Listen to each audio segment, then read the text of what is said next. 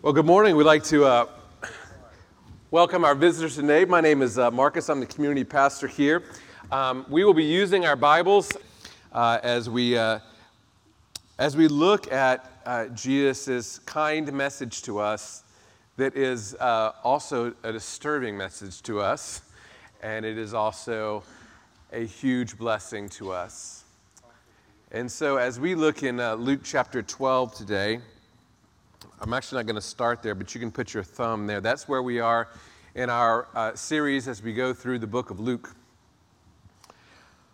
Um, and Jesus is uh, speaking to his disciples. And he is uh, telling them the way that the kingdom is. And he's going to use parables. And so we're going to look at actually, it's actually three parables kind of sandwiched together here in this passage. And just to let you know, a, a parable is our sayings of Jesus that um, are, are re- unique. It's a kind of unique storytelling in which he's going to tell, uh, he's, he's going to give a, a, parable and explain how life is by using some things that are concrete and known to, known to the people, at least in that time. So we're going to have to flesh that a little bit out today as we talk about uh, our understanding as we come to it as uh, 21st century people. How do we understand this parable and how we see the different people in this parable? Now, as we go through the book of Luke, uh, if we were to give a theme for the book of Luke, and many of you know we just got back, uh, several of us just got back, and we were in uh, Kakuma and Archer's Post. And in Kakuma, we are doing uh, a survey of the New Testament. So we were studying the book of Luke and the Gospels. And so you know the first four books of the New Testament are the Gospels Matthew, Mark, Luke, and John. And they are the telling of the story of Jesus. It is the place where you're going to look and see as Jesus walks the earth, what is he saying and doing? What are the things he's communicating to us? What does it look like for the God of all creation to take flesh and be among us? What are the kinds of things that he's going to say? What are the things he's going to do? What are the things he's going to teach us? What are the things that uh, he is going to say are most important? And so Luke is one of those gospels, and each of the gospel has kind of a different flavor to it. Now, I've always been a, a, a Gospel of John kind of guy. The Gospel of John, as we look at Jesus, since all of these are f- focused on Jesus, we can take a title uh, that Jesus uses most often or can be applied to, to Jesus and give it kind of the theme for that book. So, in the book of John, Jesus is God. Jesus says, I am, over and over again. I am, I am. That is a, a reference to God.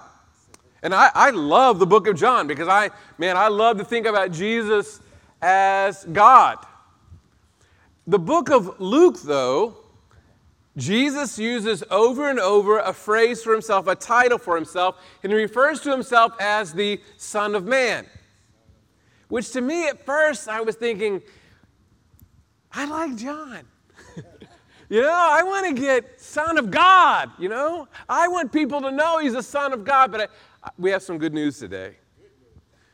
I'm thankful that Jesus said of Himself, He is the Son of Man. In the Old Testament, we almost never see the Messiah being called the Son of Man. In fact, the closest that we get is Daniel 7. So you can turn in your Bible. This is where you're going to flip back to in Daniel chapter 7. If you're in this black Bible that was in the back, uh, we should be on page 744.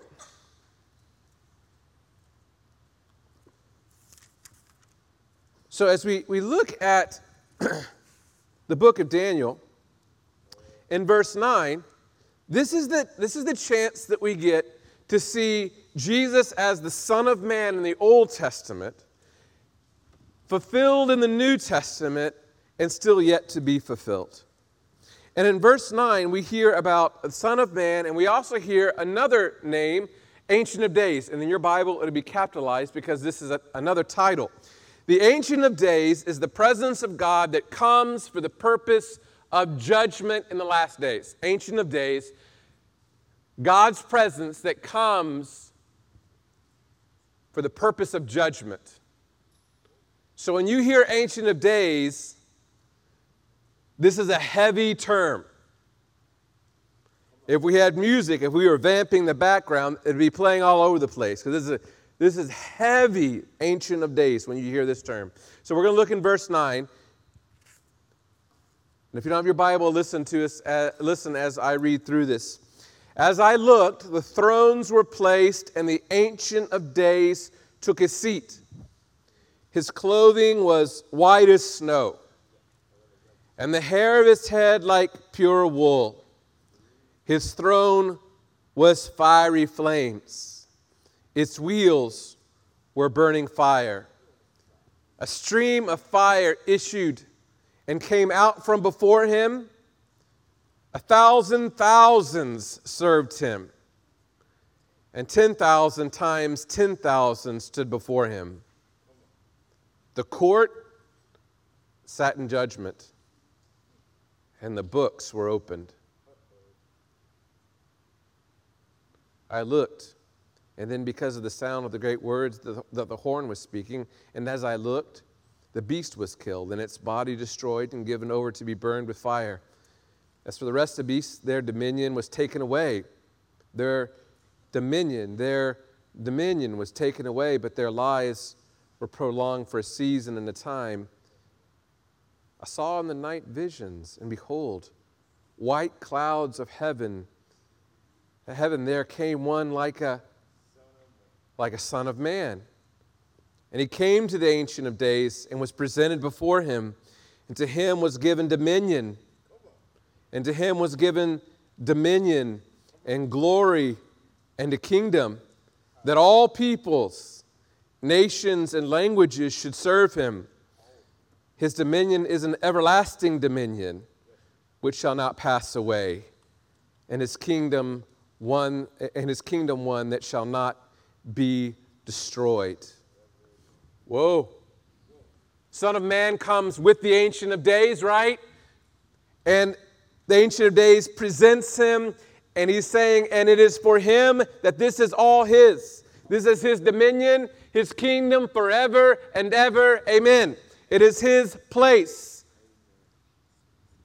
And so when Jesus in the book of Luke says Son of Man, there are some ears that are tweaked by that, and they say, Oh, Son of Man. Son of Man, it's found in Daniel. Is he the one who will have dominion?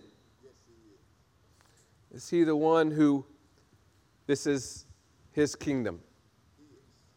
The Son of Man is coming to reign, and with him comes judgment. And that leads us into our parable today. Luke chapter 12, verse 35.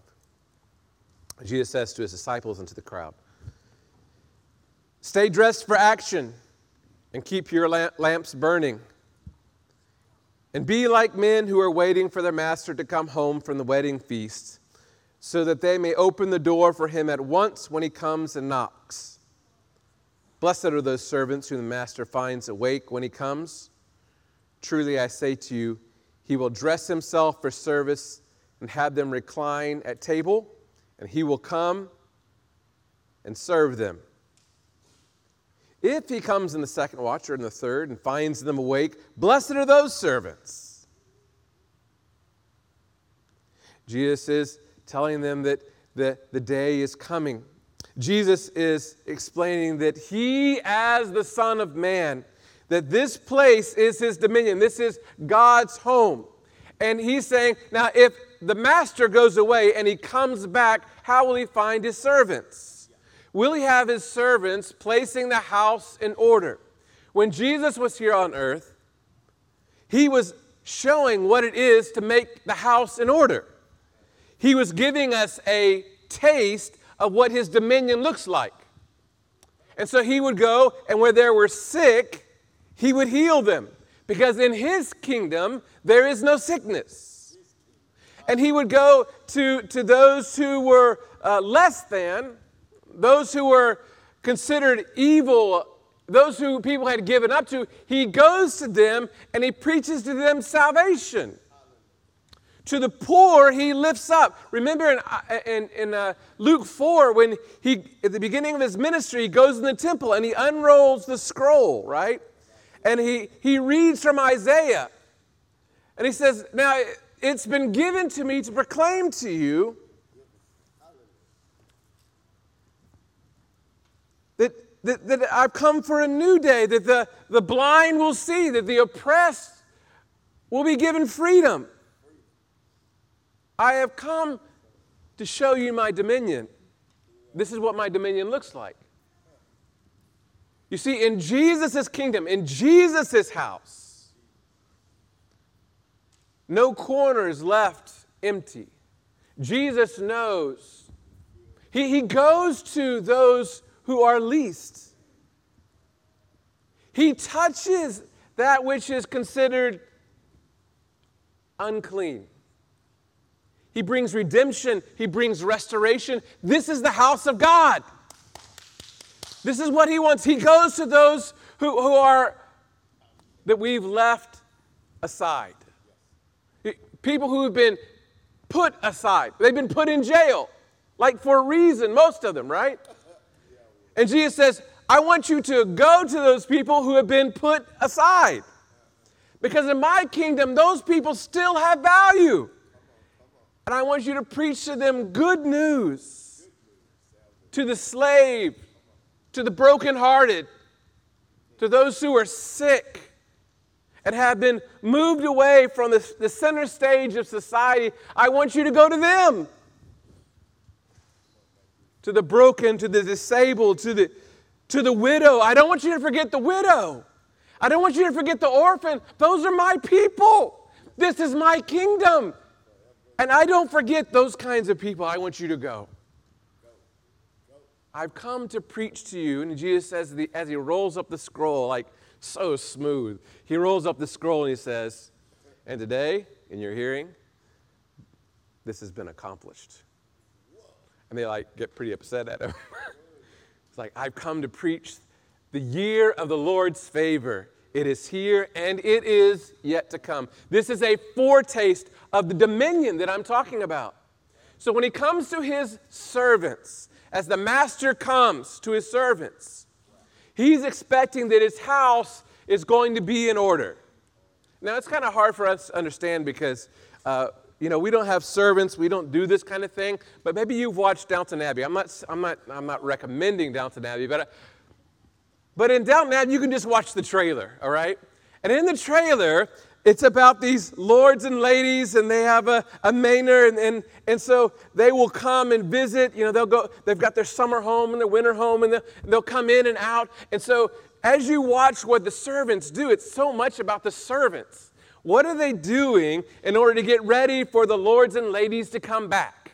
And so, where, where, they were, uh, where it had gotten dusty, they have the, the, the coverings over the couches and they you know, and dust flies everywhere, and they're sweeping, and they're killing a goose, and they're doing whatever you do to prepare a goose, and, and you have somebody else, and he's putting on the gloves, you know, and then and they're getting, they're, they're measuring out where all the silverware goes, and, and they're, they're tidying up, they're bringing in fresh flowers, uh, they're, just, they're scurrying about, they're moving about in order to, to make the house ready for when the owner comes back.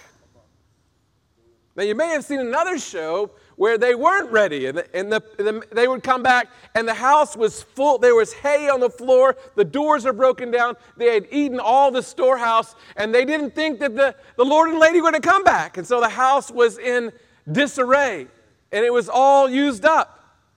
But not at Downton Abbey. No, no. Downton Abbey, everything is together. They are waiting for whenever the Lord and the Lady will return. They are in preparation, they're anxious. And there's also an excitement and relief when they finally get there. Like, we've been waiting, you know? We've been doing all this work, and it's nice finally to have someone in the home and to occupy the house. And this is the way it is for us. When the Lord comes back, how will he find his house? How will he find your house?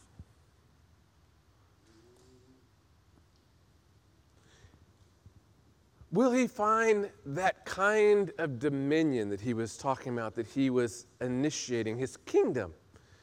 Will you find a picture of his kingdom in your house? Will, we find a picture of his kingdom at Redeemer? Now, I, I've begun to love Jesus calling himself the Son of Man more and more every day. Because when he calls himself the Son of Man, he's saying that I was born like you guys, in a sense. He has a flesh, right? He has flesh like you and me. He knows what it's like. Jesus giving this, I want to tell you, it's both exciting and scary, and it's going to get scarier in just a minute. As he gives the, this parable, he's giving it to us because he says, I know what you're like. I've had flesh. I know that waiting is not, we're not really good at it. We get distracted. Here's the second parable. But know this that if the master of the house had known at what hour the thief was coming, he would have not left his house to be broken into. You also must be ready, for the Son of Man is coming at an hour you do not expect. You see, Jesus is saying these parables not to beat us up, but to say, I know what you and I are like. We get distracted, don't we? If it takes too long, we kind of lose the anticipation. And he's saying, I don't want you to lose the anticipation. I want to promise you, I am coming back. The Son of Man is coming back, church. The Son of Man is coming back. And when he comes back, he has expectations about his house. That when he comes, he wants to see his house in order. He wants to see his servants working. He wants to see, he wants to see, uh, and he will go and look in all the closets. Amen. I, you know, sometimes when we have people come over to the house, like there is a place in our house where all that stuff goes. Do you know what I mean? And, and he's going to go in every closet. Are you ready? Jesus is going to look at his house and he's going to, we pray, he's going to be blessed by his bride. But did you catch what Jesus does once he gets in the house? This is pretty crazy. For his servants, remember, we are anticipating Jesus come back because we're going to be the best cheerleaders that, we're ever, that have ever been. When Jesus comes back, we are going to be jumping up and down and we're going to be so we're going to be doing flips. We're just going to it's it's going to be a glorious time. Can you imagine? The Son of Man's coming back for us. And so when we would imagine that we are singing his praises and that we are serving him and, and we will be doing the, all those things, what does Jesus say he does? The master actually goes and he says, Sit down. Can you imagine this? I'm going to serve you. We were throwing a Jesus party, and Jesus threw us a party. But you see, this is the nature of who Jesus is, right? When the question came, who is the greatest in the kingdom of God? The least of these. And so Jesus not only lived that throughout his life, but he says, that is actually what my kingdom is like. And if you want to be great in my kingdom, you've got to be the servant of all. Even in his kingdom, we see that Jesus is serving in the kingdom. That blows my mind away. But it also tells you Jesus loves you that much. Jesus loves you that much.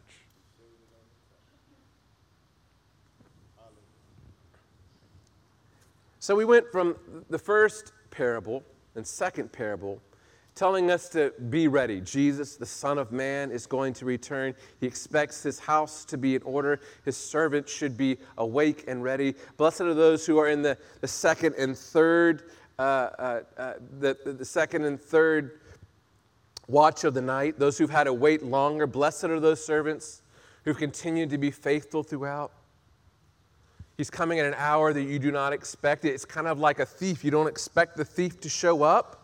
If you knew the thief was coming, the hour he'd coming, like you stand there with your shotgun, right? I mean, like you call some friends, you're like, all right, come on. This is Texas, right? Like, but the thief doesn't do that. He doesn't announce it on Facebook, right? Like, I'll be at your house. No. He just he just shows up. Jesus is going to come and just show up, and you're not going to expect him. So Jesus is being kind again. He says, So just be ready. It could happen any time. Don't be surprised by it because it's going to be a surprise.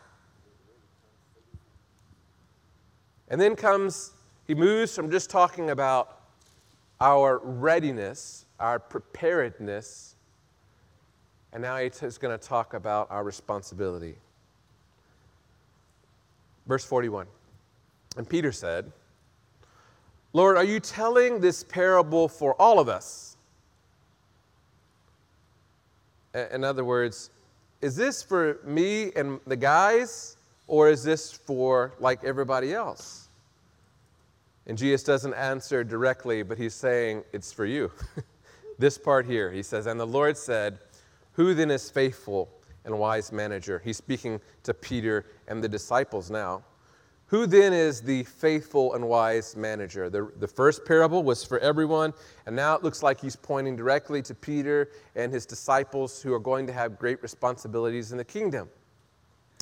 Who then is the faithful and wise manager whom his master will set over his household to give them their portion of food at the proper time? Blessed is that servant whom his master will find so doing when he comes. Truly I say to you, he will set him over all his possessions. But if that servant says to himself, My master is delayed in coming, and begins to beat the male and female servants, and to eat and drink and get drunk, the master of that servant will come on a day when he does not expect him, at an hour when he does not know and he will cut him in pieces and put him with the unfaithful. And that servant who knew his master's will but did not get ready or act according to his will will receive a severe beating. But the one who did not know and did, did what deserved a beating will receive a light beating. Everyone to whom much was given, of him much will be required, and from him and from him to whom they are entrusted much, they will demand the more. That gets heavy, doesn't it?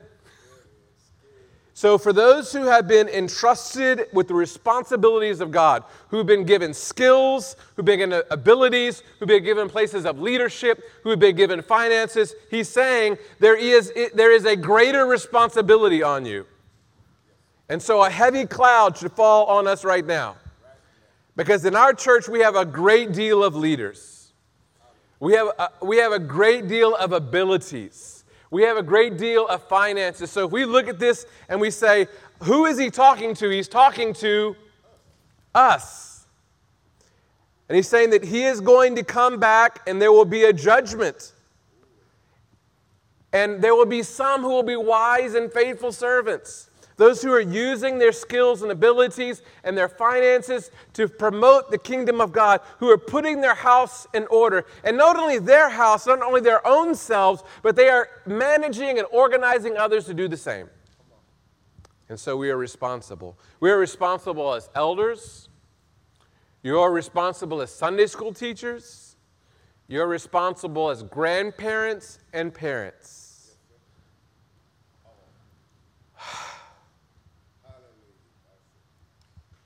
You see, this is a, a check also because, you know, sometimes we think that people who are, uh, if we are those people or we see those people, that they are unchecked because they have that place of power. And we've seen those powers abused, right? We've seen people um, who have beaten their slaves, who have, who have uh, mismanaged their, their power and authority such that they abuse others. We see it, it's coming out in the news left and right. People in the church abusing, and our hearts break and say, Lord, what is to come of this?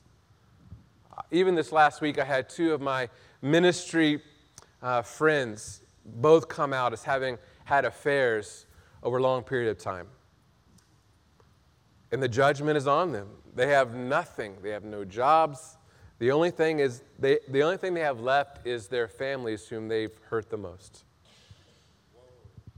It's, that's horrible. I believe that this judgment is a judgment that is now and then it has its effects now, just like many of y'all are in the Gospel Project, and we saw the children of Israel in this unrepentant sin, and what happens? Uh, a great plague comes across them uh, of these snakes, but God also provides a way out. So we pray for these people too, right? We pray because we've been there. We've, we too have these hidden sins. God takes it seriously. There's a great expectation for us as his leaders, as those who have been given much. To much is given, much is required. So today, I'd ask you to do a, an inventory. How are you doing? That you uh, look at the inventory of your skills and abilities. Are you using them for the, for the kingdom? Are you making this house look more like Jesus' dominion? Is that like the first thing on your mind? Look at your, your finances. Are, are you saving that back for something that doesn't, that doesn't fulfill the kingdom work? Are you using it? You see, he said about these, these unfaithful, this unfaithful stu- uh, servant manager, what he did was he was caught eating and drinking and getting drunk. Well, we all have to eat and drink, but he got so carried away with eating and drinking that he forgot his main objective. So much that he, he just he indulged himself, he didn't just indulge himself, he got so carried away with the day-to-day that, that he forgot about the most important thing. His stomach became his idol. And then Top it off, he also got drunk after that. So he lost himself. He lost focus of what was important. How are you doing?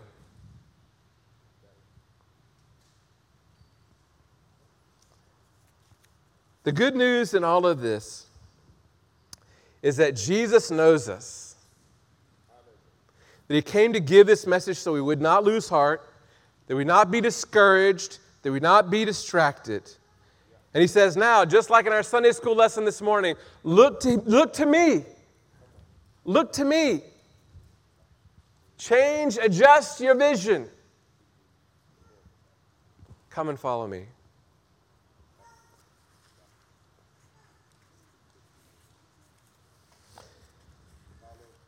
So, today, as we leave this room, going to walk right through that door.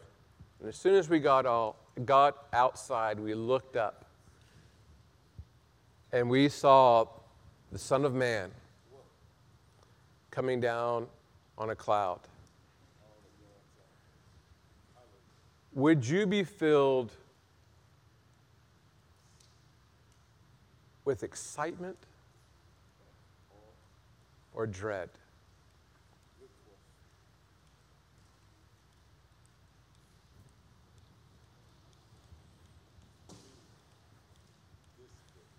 This is the good news. Jesus says, Come to me. I'm coming back for my people. Let's get our house in order. Let's be about his business. And when he returns, we'll get to serve with him and enjoy him forever and ever. Amen.